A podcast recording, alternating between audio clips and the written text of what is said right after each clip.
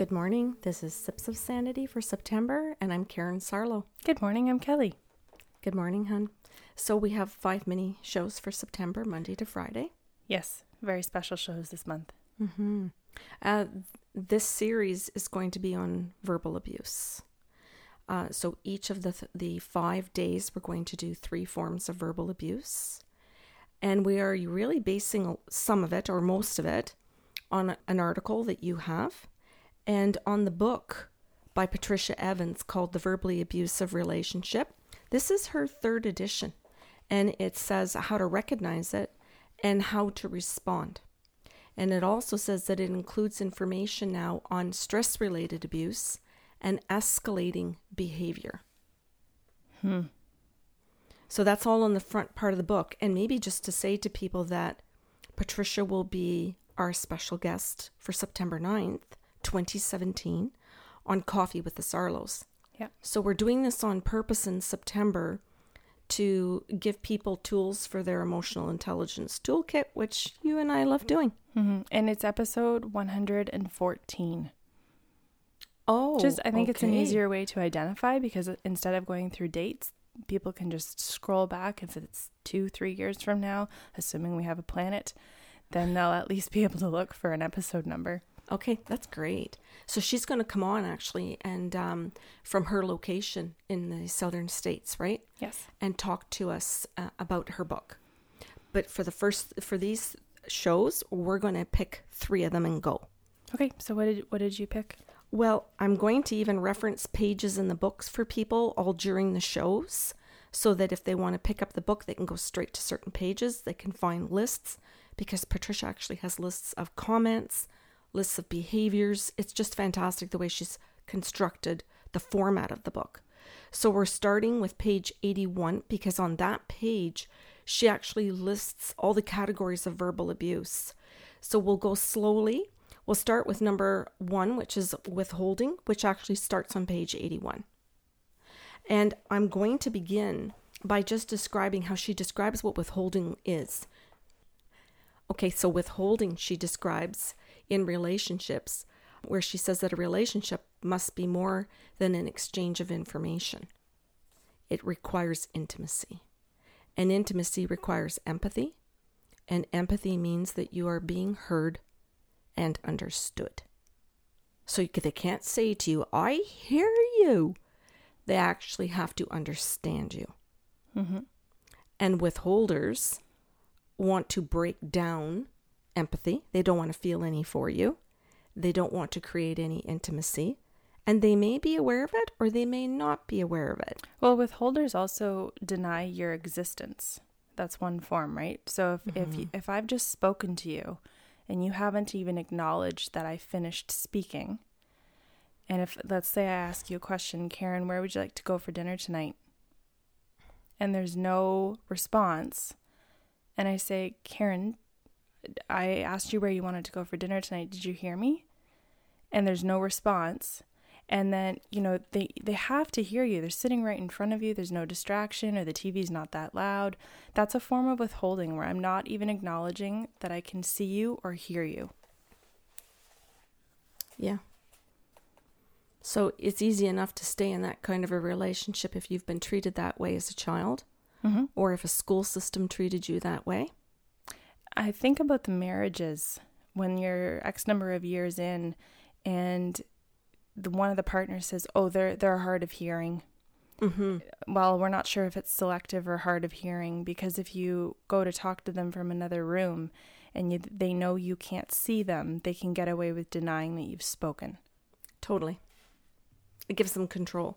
And and people are going to hear the word control, the word reality, um, like there's certain vocabulary. So one of the things I find that Patricia does in the book is that she gives a whole bunch of situations or experiences and emotions and feelings and behaviors vocabulary. Mm-hmm. And without it, you really are stuck. You stay stuck in where you are, and it creates anxiety and it creates depression. It creates physical symptoms in the body. Mm-hmm. It, you can feel stuck in your job. We've talked about things like this before. So when somebody is a withholder in the relationship, the abused person feels stuck in life. They feel powerless and they feel like they can't make decisions about friendships. They don't know what they think. They often just feel lost. And that goes back to that relationship where the withholder keeps you in a control over relationship where you are, what we said earlier, eh, Kelly? P- paralyzed. Mm. Yeah, and especially like with the withholding, you have to keep digging, or that's what they're asking you to do essentially non-verbally.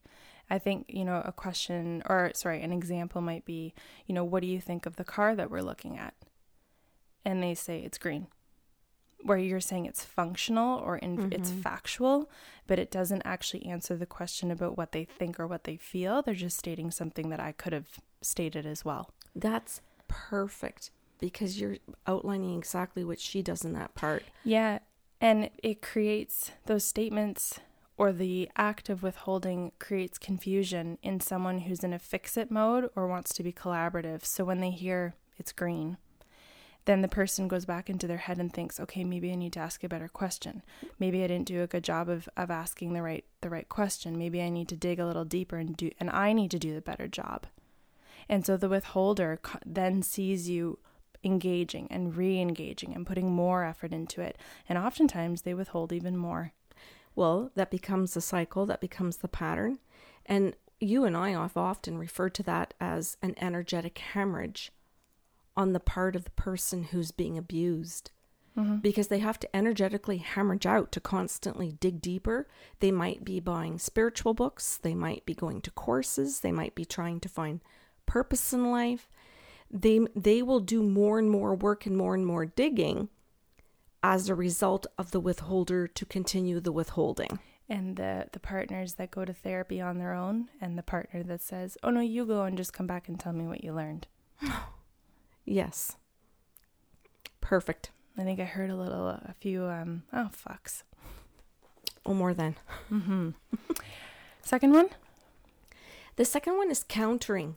Now, she starts countering on page 85 in the book. And she describes countering as in situations where the abuser is in their own reality. So she refers to that as reality one. And therefore, he can't see his partners as a separate being from him having their own opinion or their own experience, because that would make it a reality too. That would mean that she has her own reality, and he can't allow her to have her own identity, he needs to keep her into his. So there's only one reality and it's his. And he has to convince her of that reality over and over again, constantly. This is exhausting for both. So now they're both definitely, they're both energetically hemorrhaging. Uh, can I put it in, in simpler terms? Yes. And I, I love the way Patricia writes. I I have an article in front of me, but you have her book. So someone has gone ahead and summarized her her writing and she's technical but, but conversational and this one's just sort of i'll say a step down not to be rude uh, but it is very plain mm-hmm. and it doesn't talk about the realities like the book does although i find that far more fascinating this one says countering is a tendency to be very argumentative, but not merely in political, philosophical, or scientific contexts, but in ordinary contexts as well. The victim of the abuse may share her positive feelings about a movie she just saw, and the abuser may then attempt to convince her that her feelings are wrong. Mm-hmm. Countering is a way of dismissing the victim's feelings, thoughts, and experiences on a regular basis. And she has examples yeah. in the book. So on page 86, she has an interaction. The abuser. The scene change took too long. Partner. Oh, I didn't notice that. Abuser. You're wrong. Partner. Well, I mean, it felt fine to me, and I guess it didn't to you. Abuser. Angry. You don't know what you're talking about. There is an objective reality, you know. Any critic would agree with me. So she actually outlines and gives the example so that people can relate to them in their own conversations. Mm-hmm. Okay. Discounting? Yeah. Discounting is on page 87. And some like some of the stuff I just rewrote a little bit almost like right from out of her book. She'll explain some of them uh, too, but she says discounting the abuser denies the reality and the experiences of the partner. If the abused does not recognize this for what it is, she can spend years trying to figure it out, wondering what is wrong with her or why she can't seem to communicate properly.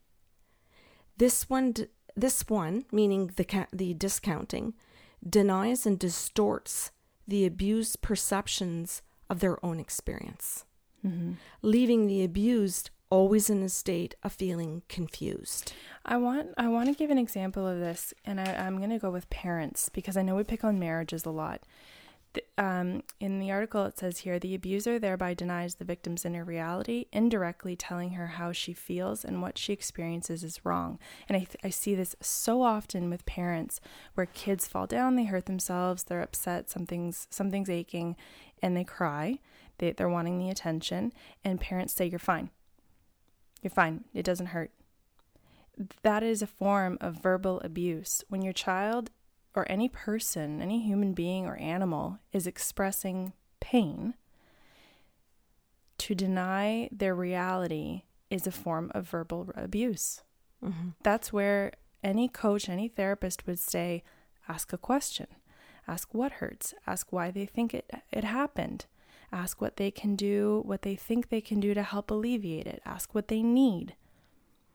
And when you don't do that, you're doing it intentionally so that that person has to deny their own feelings, which means that leaves them vulnerable to and them, the abuser, then telling you what you're supposed to feel instead of you going on your own inner knowing of what your brain is trying to say.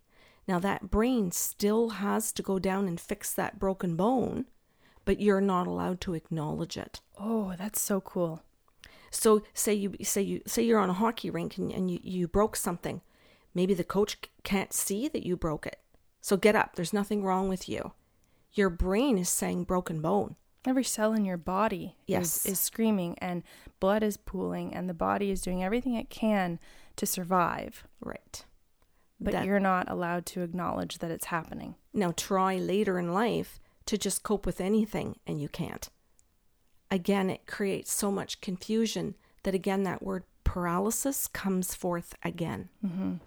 Okay, enough for today. Yes. So we did withholding, countering, and discounting. And I just wanted to point out, Kelly, on page 88 in her book, I'm going to say it again The Verbally Abusive Relationship, third edition. Third edition by Patricia Evans that she actually writes down a whole list of things that you can hear if somebody's doing this to you.